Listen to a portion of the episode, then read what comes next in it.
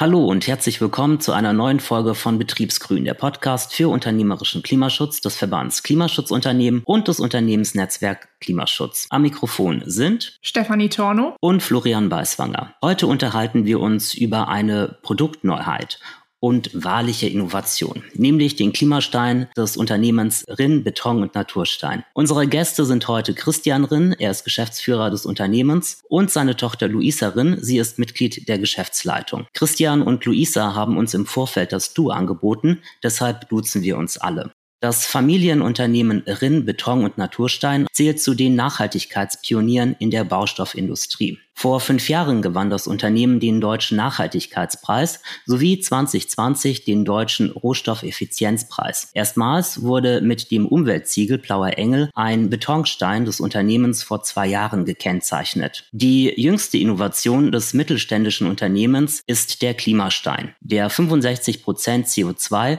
zu herkömmlichen Steinen einspart. Über den Klimastein wollen wir heute mit Christian und Luisa sprechen. Ja, herzlich willkommen bei Betriebsgrün. Wir freuen uns sehr, dass ihr unsere heutigen Gäste seid und ihr euch mit uns über das Engagement eures Unternehmens im Bereich betrieblicher Klimaschutz austauscht.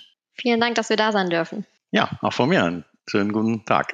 Bevor wir darüber ausführlich sprechen, mögt ihr euch kurz unseren Hörerinnen und Hörern vorstellen, wer ihr seid und was Rinnbeton und Naturstein macht? Ja, das machen wir das sehr gerne. Ich bin der Christian Rinn, ja, bin mehrheitlicher Gesellschafter des Unternehmens. Ich bin auch Geschäftsführer und äh, eigentlich ausgebildeter Diplom-Betriebswirt und äh, inzwischen ja fast 35 Jahre im Unternehmen dabei und engagiere mich auch sehr für die Themen der Nachhaltigkeit. Mein Name ist Luisa Rinn, bin jetzt die fünfte Generation bei uns im Familienunternehmen und wachse zurzeit in die Unternehmensführung rein. Ich bin auch Gesellschafterin und Mitglied der Geschäftsleitung. Genau, habe auch Betriebswirtschaftslehre äh, vorher studiert. Ja, dann kommen wir kurz zum Unternehmen. Wir sind ja ein Unternehmen in der Baustoffindustrie und äh, stellen Betonsteine her für die Garten- und Beiflächengestaltung. So alles, was man so rund um das Haus braucht, von Pflastersteinen, Terrassenplatten, Mauern und all diese Dinge, aber auch viel im öffentlichen Bereich für Fußgängerzonen,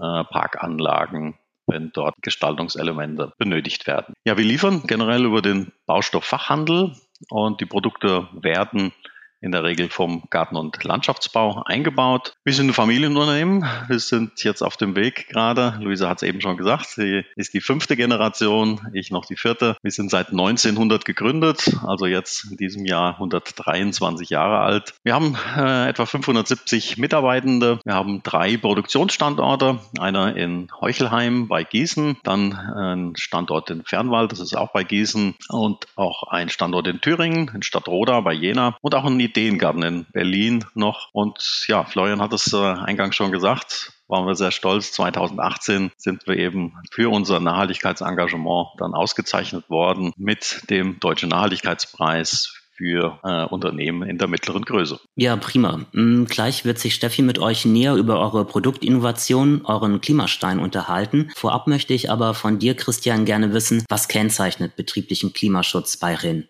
Ja, wir haben uns von Anfang an äh, auch sehr stark auf die Themen fokussiert, die wir direkt beeinflussen können. Das war für uns auch klar. Wir wollen nicht warten, bis die Politik uns irgendwas auferlegt, sondern wir haben gesehen, was es auch braucht in Sachen Energien. Wir haben sehr früh entschieden, komplett die betrieblichen Energiebedarfe auf erneuerbare Energien äh, umzustellen. Da sind wir recht weit gekommen und werden auch bis 2030 allerspätestens all das, was die Standorte betrifft, komplett auf erneuerbare Energien umgestellt haben. Wir nutzen sehr viel Ökostrom. Das haben wir schon von Anfang an umgestellt, in 2014 schon. Wir haben inzwischen Photovoltaik auf vielen Dächern des Unternehmens aufgebaut wo wir etwa 2,5 Millionen Kilowattstunden Strom selbst erzeugen können. Die Wärmeenergie stellen wir komplett äh, auf Geothermie inzwischen um. Wir sind da in den nächsten Jahren komplett äh, unabhängig von Gas. Äh, nutzen sehr viel auch äh, Wärmerückgewinnung. Das sind bei uns auch Themen. Wir brauchen äh, viel Druckluft. Da entsteht abschüssige oder überflüssige Wärmeenergie, die von Anfang an bei den Investitionen immer berücksichtigt wird, dass die auch mitgenutzt wird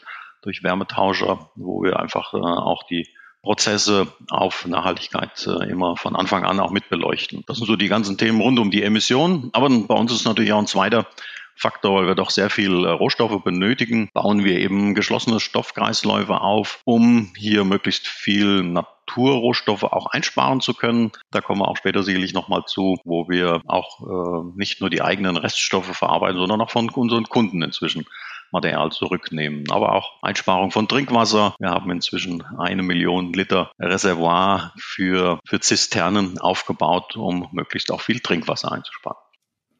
Ja, danke dir schon mal für den groben Überblick. Luisa, bevor wir über euren Klimastein sprechen, würde ich gerne erstmal ganz generell anfangen mit der Frage, warum ist Zement eigentlich so schlecht für die Umwelt? Genau, ähm, Zement ist aber neben dem auch wirklich ein super, super genialer Baustoff. Also ohne Zement würde unsere Welt überhaupt nicht so aussehen, wie sie heute aussieht. Und deshalb wird Zement auch einfach auf der ganzen Welt viel eingesetzt. In der Herstellung von Zement kommt es aber auch zu sehr viel CO2, was dabei entsteht. Das ist zum einen durch den Kalkstein, der ja gemahlen und dann bei einer sehr hohen Temperatur ähm, erhitzt wird, um einen Zementklinker daraus zu gewinnen. Dabei kommt es zu ähm, Brennstoffemissionen. Das macht so circa ein Drittel der entstehenden Emissionen aus und zwei Drittel gehen tatsächlich aber auch auf rohstoffbedingt Prozessemissionen. Das heißt, die entstehen, das sind chemische Prozesse bei der Entstehung von Zement im Kalkstein, die auch gar nicht anders, ähm, also die sind einfach nicht vermeidbar, diese Emissionen. Aber auch da ist die Zementindustrie schon ähm, dran, Maßnahmen für sich zu ergreifen, auch hier quasi die Emissionen zu reduzieren. Dann kommen wir doch jetzt auf euren Klimastein zu sprechen, denn der spart im Vergleich zu herkömmlichen Steinen 65 Prozent CO2 ein. Das ist ja schon eine Hausnummer. Wie ist euch das gelungen und welche Materialien werden denn dann verwendet? Das ähm, ist uns gelungen, indem wir alternative mineralische Bindemittel einsetzen. Das heißt, hier ersetzen wir den Zement durch ähm, alternative mineralische Bindemittel, die ähm, im Beton aber die gleichen Eigenschaften hervorrufen wie ähm, einen Zement. Ähm, hier explizit nutzen wir äh, Hüttensandmehl. Das ist ein Nebenprodukt der Stahlindustrie, das dabei einfach entsteht und ähm, wesentlich weniger CO2-Emissionen verursacht wie jetzt ein Zement im Vergleich. Hüttensandmehl ist aber auch ein Produkt, was in der Zementindustrie ähm, schon seit vielen Jahren eingesetzt wird, einfach um den Zement zu befüllen, um hier quasi einen ähm, emissionsärmeren Zement zu kreieren. Das nennt sich dann CEM2, CEM3 Zemente. Äh, die sind einfach CO2-ärmer, weil sie ähm, Stücke quasi kompensiert werden von Hüttensandmehl zum Beispiel. Und ähm, Hüttensandmehl lässt sich aber auch zu 100 Prozent selbst quasi aktivieren und daraus einen Beton kreieren. Super spannend.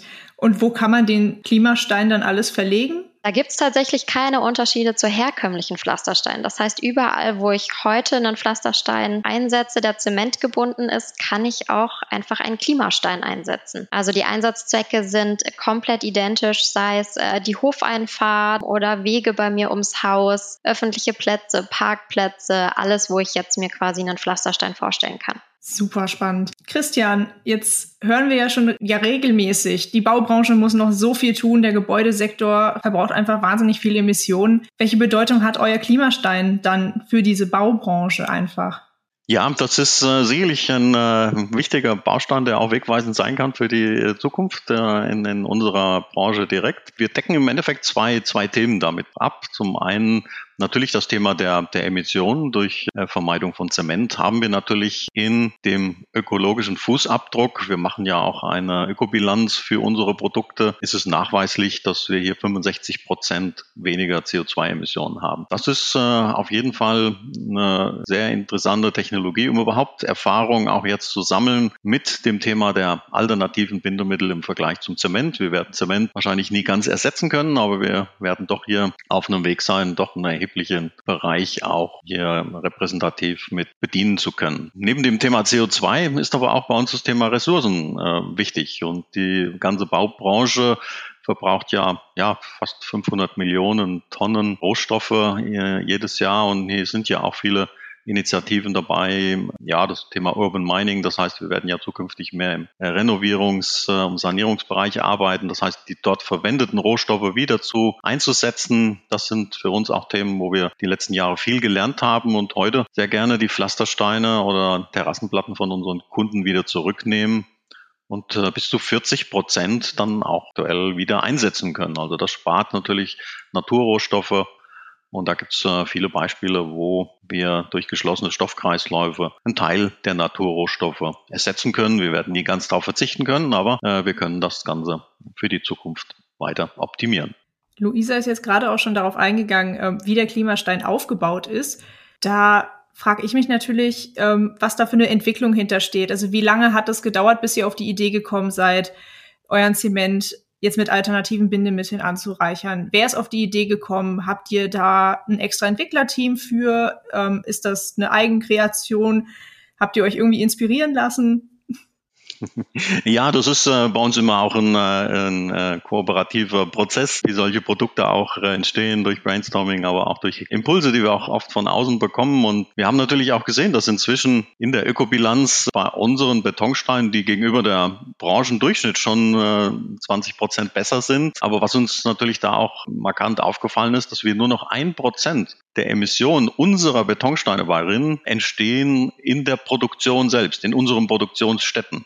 Und 90 Prozent der Emissionen kommen aus der Vorkette und da natürlich in erster Linie aus dem Zement. Deswegen war das für uns auch so ein markanter Erkenntnis, dass wir einfach auch in diesem Bereich arbeiten müssen. Und ja, wir sind äh, tatsächlich durch äh, wissenschaftlichen Beitrag auch mal darauf aufmerksam geworden, dass diese im Grunde gar nicht so neue Technologie. Die gibt's im Grundsatz her schon sogar sehr, sehr lange. Ist aber auch ein bisschen in Vergessenheit geraten und ist auf unsere Branche auch nicht entwickelt worden. Das haben wir aber nochmal aufgegriffen und äh, so ist insgesamt in unserer Branche gerade auch so ein bisschen eine Dynamik drin, daran zu arbeiten und wir haben dann jetzt zwei Jahre an diesem Thema. Also ich sag mal von der ersten Rezeptur, von der ersten Mischung im Labor, die wir gemacht haben, die noch sehr frustrierend war für uns damals. Aber wir haben dann doch relativ schnell gelernt. Wir haben auch einen Technologiepartner mit ins Boot geholt, den wir ganz gut als Sparingspartner hier nutzen, aber haben auch natürlich ein eigenes Team in Forschung und Entwicklung, konnten hier auch nochmal einen sehr kompetenten Mitarbeiter gewinnen im letzten Jahr, der wirklich für das Thema auch brennt, sage ich jetzt mal, und das voranbringen will. Und ja, so ist es uns gelungen, Ende letzten Jahres tatsächlich die ersten verkaufsfähigen Steine auch aufs Lager zu setzen. Und wir sind heute, man kann sagen, als einer der ersten jetzt auch dabei, äh, marktfähige Produkte tatsächlich anzubieten. Ihr habt es beide schon angesprochen. Ihr wollt den Klimastein oder zumindest die, die Mischung für den Klimastein ja auch so weit anpassen, dass ihr den Zementanteil reduzieren könnt. Luisa, vielleicht kannst du da noch mal ein bisschen genauer drauf eingehen, wie ihr euch vorstellt, wie das dann funktionieren soll. Mhm. Dafür muss ich wahrscheinlich kurz erklären, wie so ein Pflasterstein aufgebaut ist. Denn so ein Pflasterstein besteht aus zwei Schichten. Man kann sich das so vorstellen, es gibt eine Trägerschicht, wir nennen das ganz gerne Kernbeton. Das sind die unteren sieben Zentimeter bei einem acht Zentimeter starken Pflasterstein, die man in der Regel einfach nicht sieht, wenn er eingebaut ist. Und das ist die Schicht quasi, die äh, mechanisch beanspruchbar sein soll, die quasi die Stabilität des Steins ausmacht. Und dann kommt noch, ähm, wir nennen es ganz gerne ähm, die Designschicht. Das ist der oberste Zentimeter. Hier entscheidet sich quasi über Optik und Haptik. Und das ist die Schicht, die sichtbar ist für jeden, also für den Endkunden, wenn der Stein eingebaut ist. Und zurzeit ähm, deswegen auch 90 Prozent Zementreduktion beim Klimastein, weil wir nur bisher im Kernbeton den Zement durch alternative Bindemittel ersetzen. Wir wollen auch auf jeden Fall oder wir sind auch schon dran, den Vorsatz auch mit alternativen Bindemitteln zu ersetzen. Aber was unser vorrangiges Ziel im Moment erstmal ist, dass wir möglichst viel Zement ersetzen. Das heißt, wir möchten möglichst viel, weil das, das Potenzial im Kernbeton ist wesentlich höher als im Vorsatz, also in der Designschicht. Ähm, deswegen möchten wir das hier lieber in die Breite erstmal, in unsere Produktpalette in die Breite verteilen, neue Produkte dazu nehmen. Und dazu kommt, dass es dadurch, dass die Designschicht ja die Farbe und auch die charakteristischen Eigenschaften des Betonsteins ausmachen, ist es da wesentlich komplizierter, den Zement zu ersetzen, weil hier natürlich die Farben, da haben wir sehr, sehr viel Entwicklung reingesteckt und in die Oberflächenschutzsysteme. Und das anzupassen ist komplizierter als den Kernbeton anzupassen. Und äh, wir sehen das Potenzial einfach wesentlich höher im Kernbeton. Super spannend. Ich wusste bisher noch nicht, wie so ein Pflasterstein aussieht. Deswegen danke da auch nochmal für den kleinen Deep Dive. Jetzt hatte Christian vorhin bei der Unternehmenseinführung sozusagen schon das angesprochen, dass ihr ja auch recyceln wollt, beziehungsweise schon recycelt. Wie sieht denn der Recyclingvorgang aus? Also wie recycelt man einen Pflasterstein? Ich kann mir das schwer vorstellen. Erkläre ich sehr gerne. Also im Grunde nutzen wir für den Recyclingprozess erstmal äh, die in der Produktion anfallenden Reststoffe, die einfach da sind. Und wir nehmen, wie mein Vater schon gesagt hat, auch schon von unseren Kunden alte Steine zurück. Und dieses ganze alte Material oder auch die Reststoffe aus der Produktion, die kommen in einen Recyclingbrecher, wie man das auch von Natursteinbrüchen und so kennt, wo ähm, der Naturstein in, in Fraktionen gebrochen wird. Auch das machen wir äh, mit unseren Pflastersteinen und Reststoffen aus der Produktion, dass wir hier über den Brecher das Material quasi wieder in zwei Fraktionsgrößen, das ist einmal dann der Recycling-Split, der entsteht, und einmal einen Recycling-Sand, der entsteht. Und dadurch können wir danach auch beide Fraktionen ja an natürlichen Rohstoffen sparen. Das heißt, wir sparen nicht nur Natursplit ein, sondern auch Natursand. Und dafür brauchen wir hochfesten Beton, der nicht verunreinigt ist. Das äh, stellen wir ähm, über einen Dienstleister dann auch sicher. Und ähm, natürlich sind die Rohstoffe güteüberwacht, sodass wir hier eine gleichbleibend sehr hohe Qualität an Recycling-Rohstoffen haben. Ja, prima, wunderbar. Hm, jetzt habe ich noch eine Frage zu eurer Unternehmensstrategie eures Betriebes. Er verfolgt eine auf Klimaschutz ausgerichtete Strategie. Christian, magst du näher auf die Strategie eingehen? Wie sieht diese genau aus? Ja, da gibt es zumindest äh, von den Kernpunkten kann ich da nochmal äh, was sagen, denn wir sind ja das war für uns auch eins der, der frühen Ziele, äh, klimaneutral. Das haben wir sehr früh definiert, im Jahr 2014 sogar schon, äh, haben das dann in 16 erweitert, auch auf die Logistik. Also wir haben erstmal mit der reinen Produktion begonnen, machen natürlich auch jedes Jahr unseren CO2-Fußabdruck und sehen genau, wo fallen noch Emissionen an äh, und haben dabei natürlich am Anfang und auch heute noch nutzen wir die Kompensation durch freiwillige äh, Emissionszertifikate, die wir kaufen. Wir sehen aber auch ganz klar, das ist für uns nur eine Übergangslösung. Das kann nur glaubwürdig sein, wenn das mit einer Strategie einhergeht, die ganz klar auf eine äh, originäre Klimaneutralität ausgerichtet ist, die dann natürlich nur noch erneuerbare Energien einsetzt. Und das ist so für uns äh, die nächsten Schritte, wo wir ganz klar darauf äh, zugehen. Ich hatte es anfangs schon mal gesagt, wir stellen sehr viel äh, die Wärmeenergie im Moment um auf Geothermie. Da werden wir die nächsten fünf Jahre komplett von äh, Gasbedarf äh, wegkommen. Auch unsere Mobilität haben wir jetzt, nachdem die PKWs auch gut äh, einsetzbar sind, stellen wir um und äh, auf E-Mobilität und ja, wollen tatsächlich bis 2030 werden wir es alle spätestens geschafft haben, auch komplett CO2-neutral sein und werden keine Zertifikate mehr kaufen müssen. Das ist der eine große Bereich. Wir haben natürlich auch das Thema Ressourcen. Also wir betrachten da auch äh, jeden Bereich. Wir berichten ja in unserem äh, Nachhaltigkeitsbericht auch über alle Themen, die uns im Unternehmen natürlich auch beschäftigen. Da ist nicht nur das Thema Recycling-Rohstoffe, wo wir inzwischen zehn Prozent des gesamten Rohstoffbedarfs schon durch Recycling Rohstoffe äh, ersetzen können. Das entwickeln wir jedes Jahr weiter. Wir haben leider auch brauchen wir viel Verpackungen, Kunststoffverpackungen, um die Produkte zu schützen vor Regen. Da gibt es leider noch keine Mehrwegsysteme, setzen dann aber auch dort komplett auf äh, Recycling-Kunststoffe. Das sind dann so Themen, wo wir mit unseren Vorlieferanten zusammen dann auch teilweise tatsächlich neue Verpackungsprodukte entwickelt haben. Und auch mit dem Trinkwasser da haben wir teilweise in Werken, wo wir schon 50 Prozent des Wasserbedarfs durch ja, Regenwasser abdecken können. Und so optimieren wir und haben permanent eigentlich alle Ressourcen im Blick und wollen die, ja, und das ist unser Ziel, unseren ökologischen Fußabdruck des Unternehmens äh, immer weiter minimieren, um hochwertige Produkte herzustellen, die aber einen ganz geringen CO2-Fußabdruck oder einen ökologischen Fußabdruck haben in alle Richtungen. Mhm. Prima, wunderbar. Jetzt hast du ja auch kurz das Thema Mobilität angesprochen. Äh, gerne würde ich mich mit euch äh, über das Thema unterhalten und eure, über eure Anstrengungen in diesem Gebiet mit Blick auf den Klimaschutz. Äh, bei RIN gehört der werksinterne Transport und die Mitarbeitermobilität zu den größten Emissionsverursachern innerhalb der Werke von RIN. Luisa, was unternehmt ihr dagegen, dass auch hier Emissionen reduziert werden?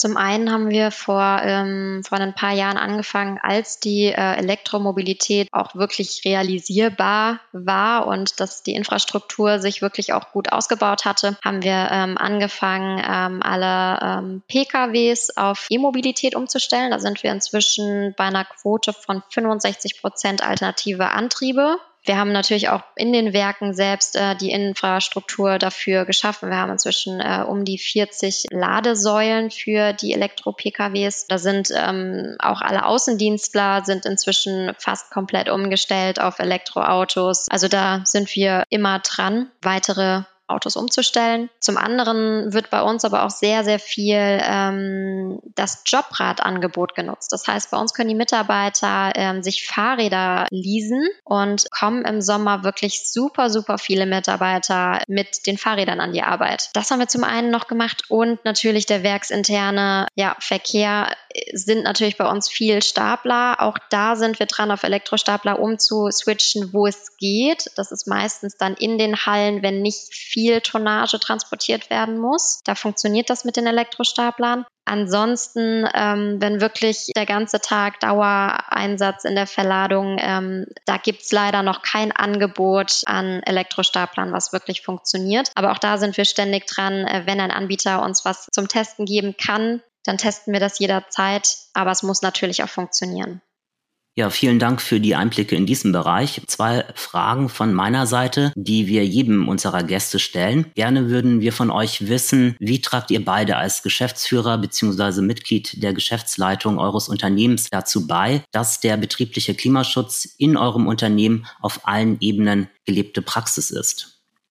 Ja, das ist für uns einfach ein wichtiges Thema, dass es äh, permanent auch wirklich integriert ist, integriert in die gesamte Unternehmenskommunikation und Nachhaltigkeit äh, mit all seinen Facetten kann jetzt nicht nur von der Geschäftsführung oder Leitung gelebt werden. Wir sind da immer wieder Impulsgeber, das ist auch wichtig, aber inzwischen, und da sind wir auch schon stolz drauf, haben wir unglaublich viele Mitarbeiter gewonnen, die hier auch wahnsinnig motiviert sind, diese Themen voranzubringen zu entwickeln. Und das hat man auch gerade beim Klimastein gesehen, wo dann nicht nur die Produktionsmitarbeiter, sondern auch ja auf der Mischanlage, die natürlich mit neuen äh, Prozessen hier umgehen mussten. Unser äh, Team aus Forschung und Entwicklung die haben wirklich alle mit großem Engagement da dran gearbeitet und die sind dann eben auch stolz, ne, wenn sie dann hier tolle Produkte hinkriegen und auf den Markt bringen und wir da auch wieder Erster sind, der marktreife Produkte anbieten kann das ist schon ein Thema, was wir inzwischen ja in allen Bereichen ähm, umsetzen konnten und die Mitarbeiter einfach mitnehmen können äh, und haben da auch Prozesse, dass das natürlich in unseren Managementsystemen fest verankert ist. Das heißt, wenn neue äh, Investitionen